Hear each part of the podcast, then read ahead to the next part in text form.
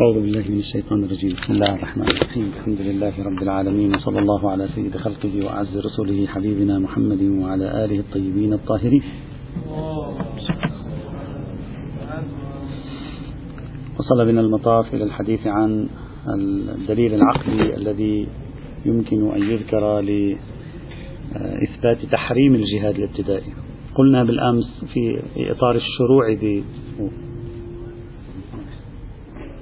ب قلنا بالأمس في إطار الشروع بشرح هذا الدليل بأن العقل تم استخدامه لصالح الفريقين.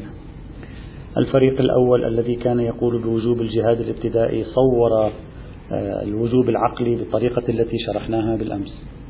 أن هذا نوع من الرحمة بل هو نوع من إنقاذ هذا الإنسان في الآخرة التي هي الحيوان وليس الدنيا الحياة الدنيا. عرض ولهو ولعب فأنت بهذه العمليات كالطبيب الذي يجري عملية جراحية ليخرج إنسانا من حالة مرضية إلى حالة صحية فينقذه من هول آه، ومن مخاطر المستقبل. وهذا يحكم العقل بوجوبه ويرى حسنه ويرى أن هذا فيه كمال الفعل الإنساني تجاه الآخرين وبالتالي يكون واجبا. في مقابل هذا النوع من الأدلة ذكر أيضا النافون دليلا على النفي. يعني النافون أيضا ذكروا دليلا على النفي أيضا مستخدمين العقل. كما شرحنا بالأمس كيف أن الفريق المثبت للجهاد الابتدائي استخدم أيضا برهان العقل. الفريق النافي للجهاد الابتدائي أيضا استخدم برهان العقل. كيف, كيف شرحوا؟ هكذا. قالوا لا شك ولا ريب في صدق عنوان العدوان. أي إنسان في هذا العالم تعرض عليه هذه أعرض عليه هذه الصورة يقول هذا عدوان على البشر. أي شخص يقول لأنه لا يوافقني في في أنه مثلا أسلم فإذا أنا أذهب أسبي نساءه أهدده بالقتل أقتله أفرض عليه جزية أصادر أملاكه إلى آخره. أي عاقل يشك في أن هذا مصداق للعدوان على الناس؟ والعدوان قبيح. يعني هو نفس العقل طلع لنا وجوب ونفس العقل الآن في ذهنية النافين يطلع لنا هو بنفسه تحريما. هذا عدوان. والاعتداء على الآخرين لا وجه له. العقل يحكم بقبحه وبالتالي ينبغي أن نقول بأنه حرام. وإذا كان حراما فبقانون الملازمة نحكم أيضا ب... إذا كان قبيحا فبقانون الملازمة نحكم بحرمته. هذا ما أفادوه في هذه القضية. هذا النوع من المقاربات العقلية التي تنفي مشروعية الجهاد الابتدائي. تارة نبحث في استنباط حكم شرعي منه. وأخرى نبحثه في خارج استنباط الأحكام الشرعية يعني في إطار آه، ثقافي عام. نحن لا, لا شأن لنا في الإطار الثقافي العام توظيف هذا النوع من المقاربات. لكن هل هذا النوع من المقاربات العقلية يمكن أن يعطينا حكما شرعيا؟ كما قلنا في الدليل العقلي الذي قاله المستدل لإثبات وجوب الجهاد الابتدائي نقول هنا أيضا. لا, لا نستطيع أن نجزم بالعدوانية في مثل هذه الحال. بإمكان القائل بمشروعية الجهاد الابتدائي أن يعطيك عشرات التخريجات الإنسانية التي تشككك في العدوانية أصلا. كما يجوز في العقل الإنساني المعاصر المؤمن بالإنسانية أن تأتي دولة فيما وراء البحار لكي تدمر دولة أخرى بحجة أنها تريد أن تنقذ شعبا من الظلم والعدوان. كما يعتبر ذلك أمرا حسنا وكما يعتبر ذلك أمرا جيدا. وهذا أيضا ضرب من العدوان. هذا هذا أيضا ضرب من العدوان. نفس الشيء يمكن أن يقول لك القائل بوجوب الجهاد الابتدائي. صحيح أنني هنا أقوم بالتدخل وفرض السيطرة على بلد آخر وممارسة بعض الأمور التي قد تصنف بأنها قاسية أو عنيفة. لكن بحسب المآل في داخل الفضاء الديني داخل الفضاء الديني نتكلم لا في فضاء خارج ديني في داخل الفضاء الديني بحسب المآل أنا أحسن إليه. فإن هذا إذا أسلم هو أو أسلمت أسرته من بعده وأولاده وأولاد أولاده فقد فتحت لهم بابا للخلاص الحقيقي. الذي هو الخلاص الأخرى. في داخل الفضاء الديني صعب أن تقنع شخصا في داخل الفضاء أن تقنعه بأن هذا عبارة عن عدوان ما دام يستخدم مثل هذه التبريرات. ما دام يستخدم مثل هذه التبريرات لا تستطيع أن تقنعه. كما أنت تقول أنا مقتنع بإمكاني غزو بلد لأجل أن أنقذ شعبا من بعض الضغوطات التي يتعرض لها وحتى لو أدى ذلك إلى دمار كبير في البداية وأدى ذلك إلى الكثير من إتلاف الخيرات.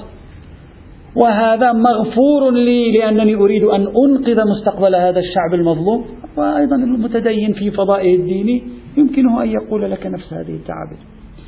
في تقدير استخدام العقل لإثبات وجوب الجهاد الابتدائي كما فعل الفريق الأول واستخدام العقل المحض لإثبات حرمة شرعية للجهاد الابتدائي غير مقنع. الحق والإنصاف في هذه القضية أن نبحث عن أصل حرمة الإنسان. هي هي مفصل هذا الموضوع. إن أثبتت لي في الشرع أصالة حرمة الإنسان فالأصل في مثل هذه التصرفات أنها عدوانية. صحيح. وموضوع هذا وموضوع العدوانية منقح. له أصالة حرمة الإنسان. أنه محترم لا يجوز العدوان عليه في ذا إلا بدليل إضافي. صحيح. هنا تحتاج إلى مبرر إضافي. أما ما دمت لم تستطع أن تثبت أصلا شرعيا باسم أصالة حرمة الإنسان أو ما يسمى اليوم بأصالة الكرامة الإنسانية وبعضهم ينظر لها في الاجتهاد الفقهي لا تستطيع أن تستخدم مثل هذه التعابير العقلية لإثبات شيء فقهي في هذا السياق. إذا في تقديري وكالعادة أفضل أن نبعد العقل عن إقحامه في في إعطاء فتوى شرعية فيما يتعلق بقضايا من هذا النوع لأن هذه المسألة عويصة نعم ممكن للعقل أن يلعب دورا مخربا وليس دورا إثباتيا يعني لا يمكنه أن يلعب دور مثبت للحرمة لكن بإمكانه أن يخرب دليل الوجود. وذلك مثلا بأن تقول إذا كان عندي حديث مثل حديث أمرت أن أقاتل الناس هو ليس إلا حديث ظني. حديث ظني الصدور خبر آحادي مظنون الصدور. حجيته قائمة على أن يكون مظنونا. إذا رأيت أن مفاداه يتعارض مع معطيات عقلية ولو ظنية مثل الإحساس بأن هذا عدوان سوف يؤدي هذا التعارض ولو لم يكن برهان عقلي سيؤدي إلى انخفاض مستوى الظن بصدور هذا الحديث أو بإرادة مدلوله.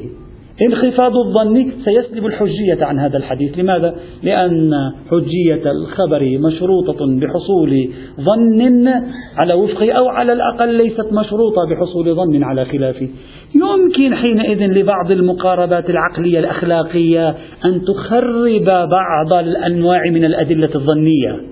أما أن هذه المقاربات العقلية تستقل وتستبد بإنشاء حكم شرعي من هذا النوع في داخل الفضاء الديني في تقديري صعب أن تقنع عقلا مسكونا بتلك القيم الدينية والتصورات الدينية بمثل هذه المقاربة. نعم خارج الفضاء الديني أنا معك يقتنع بسرعة.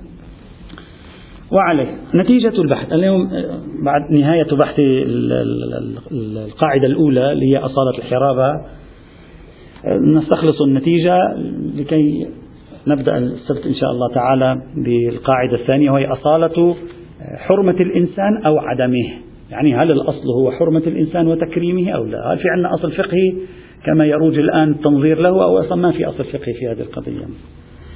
الخلاصة التي توصلنا إليها في مجموع هذا البحث أن القول بشرعية الجهاد الابتدائي أو أصالة الحرابة فضلا عن القول بوجوب يعني بثبوت إلزام بالحرابة والتي تكون بمعيار الكفر ولا تكون بمعيار العدوان. يعني أنت تحارب بمعيار الكفر ولا تحارب بمعيار العدوان كما شرحنا ذلك. لم يثبت بدليل واضح في الأدلة الشرعية. بل رأينا أن الأدلة القرآنية تربكنا كثيرا في إمكانية الاستناد إلى شيء من الأدلة الشرعية للتوصل إلى نتيجة من هذا القبيل. ورأينا أنه لا فرق حينئذ لا يوجد عندنا أصلا تنوع في الجهاد حينئذ. لن يعود هناك شيء اسمه تنويع الجهاد إلى جهاد ابتدائي وجهاد دفاعي. لأنك إن أنكرت أصالة الحرابة زال موضوعا شيء اسمه الجهاد الابتدائي. فالموضوعا ينتفي موضوع الجهاد الابتدائي بإنكار أصالة الحرابة لم يعد له وجود حينئذ. وبالتالي لا وجود لنوع من الجهاد في الإسلام مع غير المسلمين. إلا الجهاد الدفاعي. بالمعنى الذي كنا قد شرحناه سابقا لمفهوم الدفاع. يعني لا بالمعنى الضيق بل بالمعنى الأوسع لهذا المفهوم. لا يمنع ذلك يجب أن نشير في نهاية هذا البحث أيضا. لا يمنع ذلك أن إذا قلنا بحرمة الجهاد الابتدائي أو بأصالة السلم لا يمنع ذلك من أن يعرضها عنوان ثانوي. يعني كل الأحكام قابلة لأن يعرضها عنوان ثانوي. إذا في حالة استثنائية لها تبرير خاص لها وضع خاص لها أهمية خاصة لا بأس. نحن لا نناقش في في في الحالات الاستثنائية، نحن نتكلم على مقتضى القاعدة، على مقتضى القاعدة من العرض الذي مر معنا سابقا، لا يوجد شيء اسمه بدون مبرر مسبق أنت تقوم بمحاربة الآخرين في هذا الإطار. هذا تمام الكلام في هذه المسألة. وكما كما هي العادة باعتبار أن البحث كان طويلا. نريد الآن أن نضع الخارطة التي مررنا بها حتى إذا تمكن الإخوة. لا أدري إذا يمكن هنا أن نكتب لنضع الخارطة. أقترح. هل يمكن رفعها؟ لا بأس.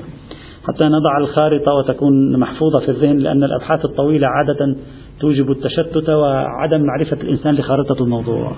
لا بأس أن نشرح في الختام الخارطة والمسير والآلية التي سرنا فيها حتى تصبح الصورة أوضح إن شاء الله تعالى.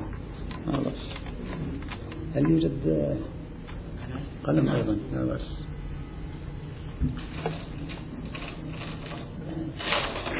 هذا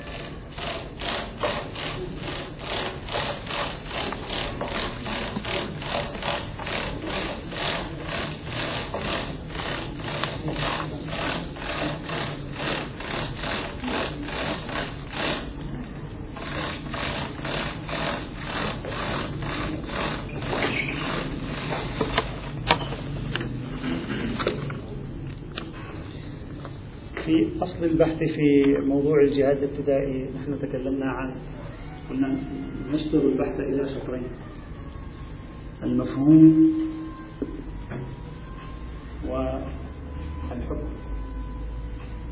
أو كما يطلقون عليها في دوائر المعارف والمعاجم القانونية والفقهية الصفة يعني ما هي صفة الجهاد الابتدائي يعني هل هو واجب حرام مكروه إلى آخره؟ فيما يتعلق بمفهوم بالمفهوم شرحنا هناك تعريف آه، الجهاد الابتدائي.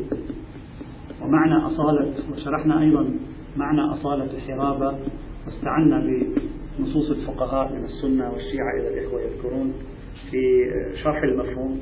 وتوصلنا إلى أن هذا المفهوم من النصوص الأصلية للفقهاء بعيدا عن ما كتب في القرن العشرين من قبل بعض الفقهاء. المفهوم لا يعني إلا معنى واحد ولا حاجة للتعمية ول يعني تأويل كلمات الفقهاء معان جديدة. المفهوم واحد واضح هو نوع من الجهاد.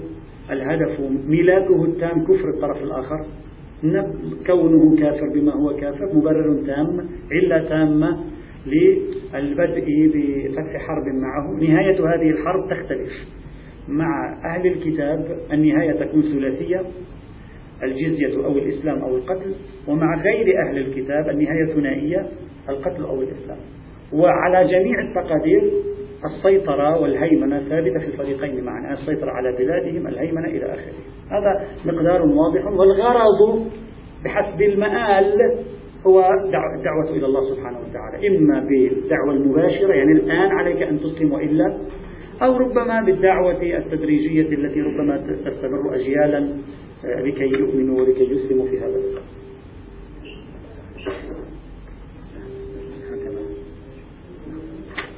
أما بالنسبة للحكم قلنا نبحث في مقامين.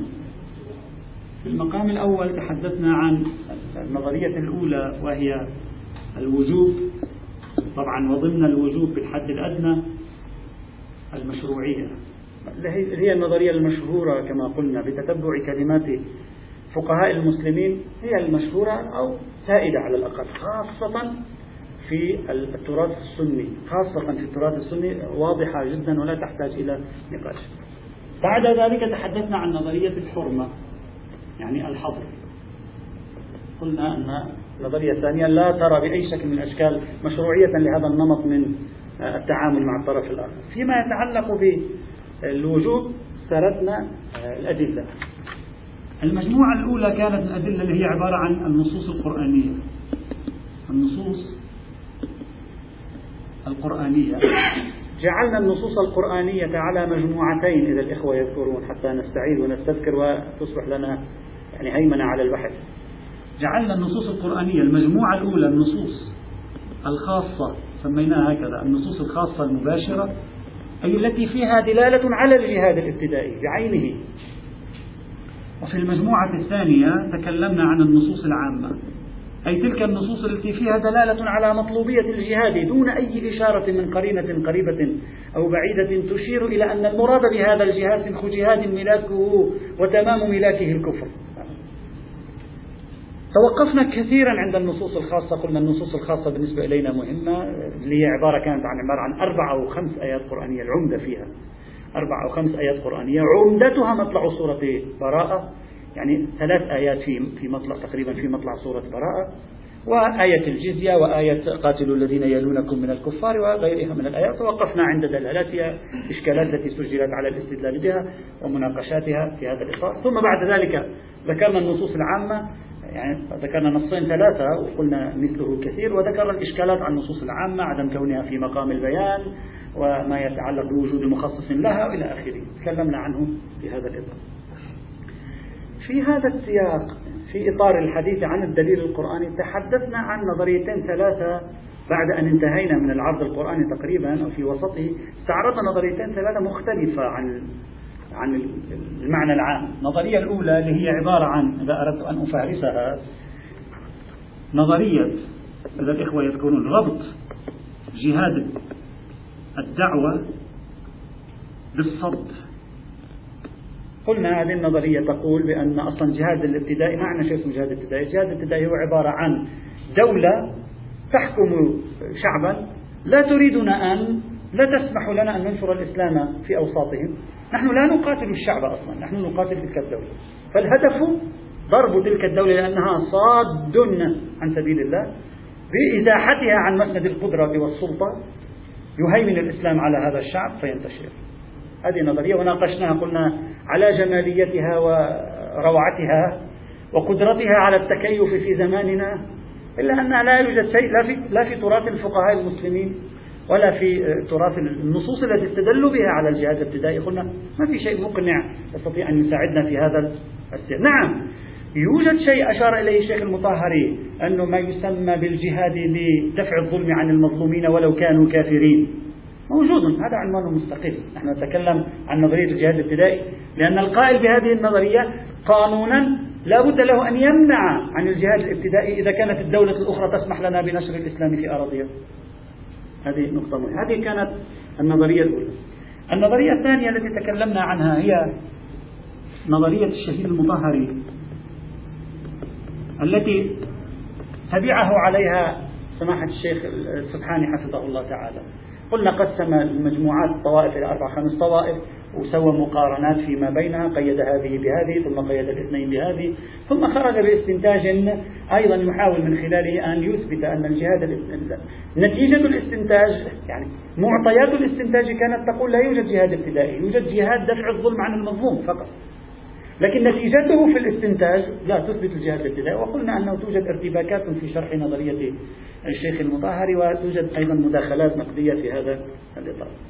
والنظرية الثالثة التي استعرضناها وهي تؤيد القائدين بالجهاد الابتدائي نظرية التطور سميناها هكذا التصاعدي لتشريع الجهاد والتي مال إليها هذه النظرية الكثير من فقهاء أهل السنة خاصة في القرن العشرين المنتصرون للجهاد الابتدائي نظروا لها كثيرا وتعاملوا مع النصوص القرآنية في الجهاد تعامل زمني إذا الإخوة يذكرون يعني حقبوها إلى حقب زمنية قالوا في المرحلة الأولى مرحلة المسالمة والموعظة الحسنة في المرحلة الثانية مرحلة مشروعية الجهاد الدفاعي في المرحلة الثالثة مرحلة وجوب الجهاد الدفاعي في المرحلة الرابعة نسخت جميع المراحل نسخت المرحلة الأولى وأعلنت بداية الجهاد الابتدائي وبالتالي النتيجة تكون لصالح الجهاد أيضا تكلمنا عن هذه النظرية توقفنا عندها بشيء من التفصيل. هذا فيما يتعلق بالنصوص القرآنية.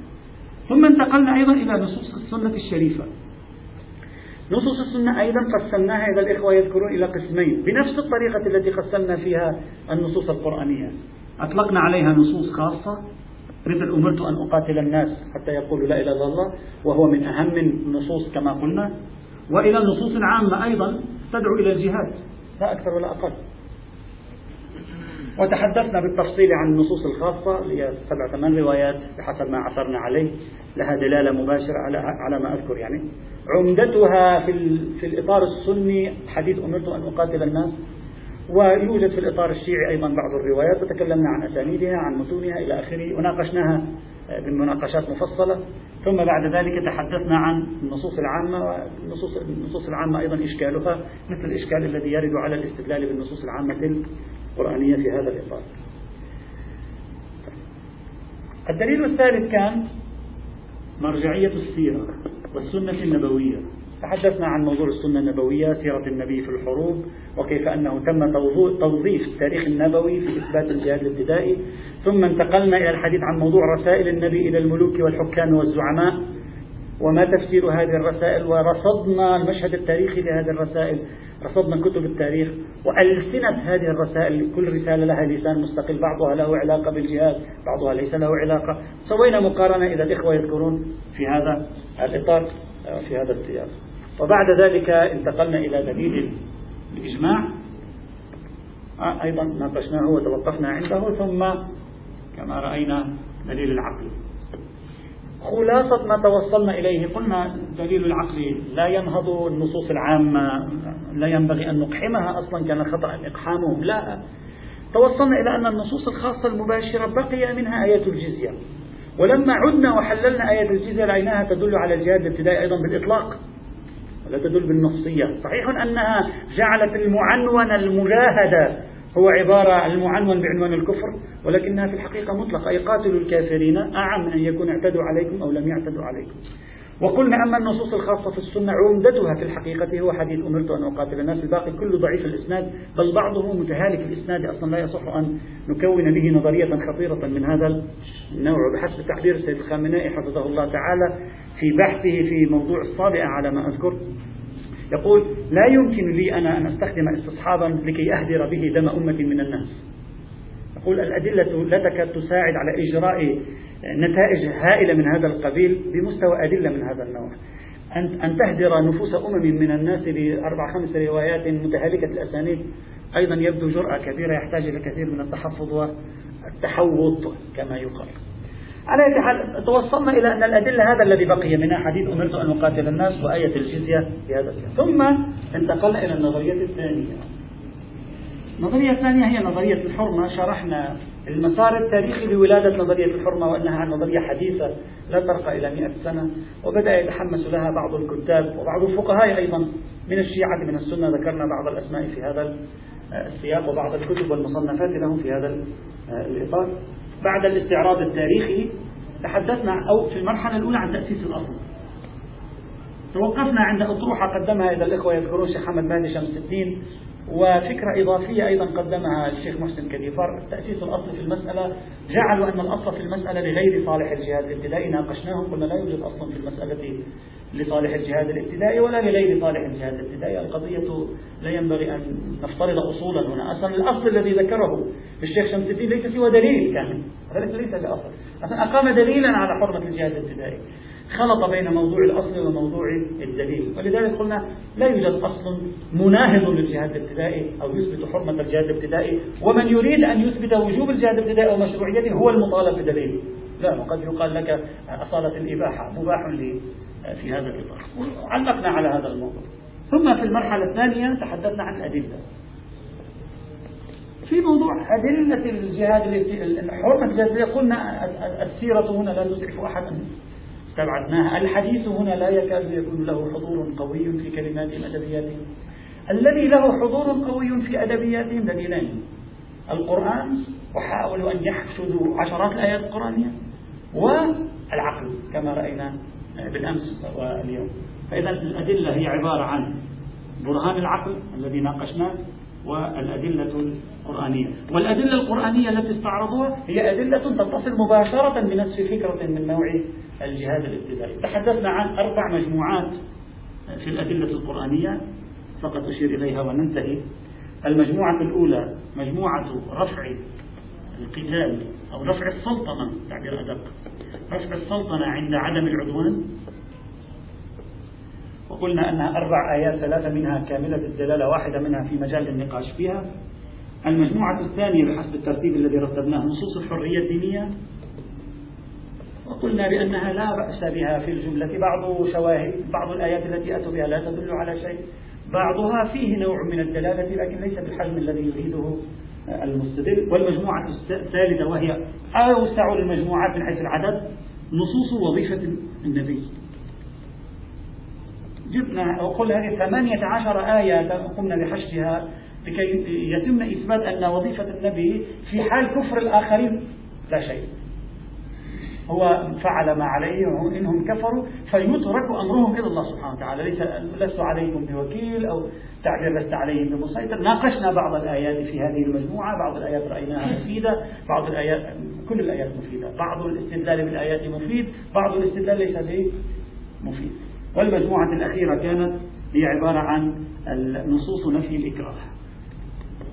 عدة آيات أيضا توقفنا معها خصوصا آية لا إكراه في الدين قد تبين الرشد من الغي هذه كانت المجموعات القرآنية. توصلنا من هذه المجموعات إلى أن هذه المجموعة تحظى بأولوية وهي أخص من ما بقي من مجموعة النصوص القرآنية الدالة على وجوب الجهاد الابتدائي أخص من آية الجزية فالمفترض أن تخصص آية الجزية بحالة عدوان الطرف الآخر. أما المجموعات الثلاث فقلنا أخطأ من افترض أنها تدل على نفي الجهاد الابتدائي. لا تدل على نفي الجهاد الابتدائي أبدا أخطأوا نعم تفيد في نفي فكرة القتل أو الإسلام في الجهاد الابتدائي. وبنينا على ذلك قلنا إذا كانت جميع أدلة الجهاد الابتدائي متواشجة يعني في نفس الدليل يوجد فكرة القتل أو الإسلام. نعم هذه الثلاثة مجموعات يمكن أن تهدم تلك الأدلة مثل حديث أمرت أن أقاتل الناس حتى يقولوا لا إله إلا الله. قلنا تهدم تعارض هذه المجموعات الثلاث. طبعا فضلا عن المجموعة الرابعة. أما إذا كانت نصوص أدلة مشروعية ووجوب الجهاد الابتدائي على نوعين. نوع يدل على الجهاد الابتدائي دون أن يشير إلى خيار القتل أو الإسلام. ونوع يدل على الجهاد الابتدائي مشيرا إلى خيار القتل الإسلام. نقول هذه المجموعات الثلاث. تسقط المجموعة الثانية النوع الثاني والنوع الأول يبقى على حال على مقتضى الصناعة آه، الفقهية. والنتيجة التي نخلص بها أن هذه الثلاث مجموعات تبطل مهم الأدلة النصوصية الخاصة. اللي هو حديث أمرت أن أقاتل الناس. وأن المجموعة الأولى من المجموعات القرآنية المحرمة تقيد الأدلة التي كانت في النصوص القرآنية الخاصة فضلا عن النصوص العامة في الكتاب وفي السنة. وعليه لم نتوصل إلى تأسيس أصل اسمه أصالة الحرابة. لم نتوصل لا أقول أن الأصل هو أصالة المودة حتى لا يختلط الأمر علينا انتبهوا أصالة المودة. بحث ثاني أنه أنا أودهم لا يوجد عندنا أصل اسمه أصالة الحرابة. وبالتالي ما يسمى بالأقلية الدينية وجوده سوف يكون في حالة من الحالتين إما وجودا تلقائيا يعني أسلم أغلب المجتمع فبقيت أقلية غير مسلمة أو أن هذه الأقلية عندما صارت أقلية في مجتمعاتنا سبق ذلك أنها كانت قد اعتدت علينا. فلذلك قمنا برد العدوان والسيطرة على بلادهم. تبرير الجهاد الدفاعي. فالأقلية من دون عدوان لا يمكن أن نتصورها وكأنها خاضعة. يعني بمعنى لا نتصور الأقلية مسبوقة بأننا أخضعناها إخضاعا. هذا المفهوم أريد أن أصل إليه. عندما أريد أن أقول توجد عندي أقلية في مجتمع المسلمين وهذه الأقلية صارت أقلية في مجتمع المسلمين من دون أن تعتدي. قبل أن تدخل في المجتمع الإسلامي من دون أن تعتدي على المسلمين فهذه الأقلية علاقتي معها لا يوجد مرحلة حرابة فيها مسبقا. لا يوجد أصل مسبق فيها اسمه أصالة العنف ضدها وأصالة العدوان عليها إذا صح التعبير وأمثال ذلك. وهذا ينفعنا كما سوف نرى إن شاء الله تعالى في القسم الثاني من البحث. ينفعنا في كيف سيكون منهج التعامل مع الأقليات في ضوء هذه القواعد الكلية التي نتوصل إليها. هذا ما اختصرت كثيرا وأنا أعطي هذا دقيقة واحدة اختصرت كثيرا وأنا أعطي البحث اتكالا على أن الإخوة راجعوا المتن المكتوب. إن شاء الله تعالى أن هناك تفصيلات أكثر لم أشر إليها هنا إطلاقا حتى لا نطول في الوقت. آه، أتمنى أن تتم المراجعة. إذا الإخوة ما راجعوا أتمنى تتم المراجعة. وإذا أي أحد من الإخوة عنده أيضا إيراد أو إشكال يمكن أن آه، نتحدث فيه إن شاء الله تعالى. غدا غدا الدرسي نتكلم عن الأصل. قلنا في تسع أصول سنتكلم عنها قبل أن نسقطها على الحقوق السياسية للأقليات الأصل الثاني أصالة الكرامة الإنسانية وجودا أو عدما. هل يوجد أصل اسمه أصالة الكرامة الإنسانية الذي يعني يعني اشتهر كثيرا خلال 15 سنة الأخيرة. هل له تنظير فقهي؟ هل يمكننا أن نبلور له تأصيلا فقهيا؟ هل يمكن أن يترك أثرا على علاقات المسلمين بغير المسلمين؟ أو هذا كلام جميل لا أكثر ولا أقل لكن لا يمكن أن ينتج لا يمكن أن نصرفه في محلات الصراف أي أن نصرفه كمواقف فقهية قانونية في التعامل مع غير المسلمين. الإخوة الذين يودون أن يراجعوا ضربة صغيرة على الإنترنت تجد مقالات كثيرة كرامة الإنسانية أصالة حرمة الإنسان أصل الكرامة خاصة باللغة الفارسية لأن هذا التعبير الكرامة منتشر باللغة الفارسية أكثر مما هو منتشر باللغة العربية. بإمكان أي شخص أن يعني يطالع في هذا الإطار حتى يكون عنده يعني خلفية مسبقة لنبدأ إن شاء الله تعالى السبت في معالجة هذا الموضوع. والحمد لله رب العالمين.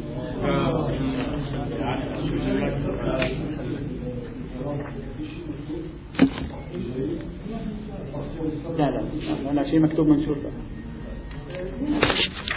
شاید خوب باشه که مثلا اگر امکانش باشه این صناعت موجود و فقهیه که تصویر شد.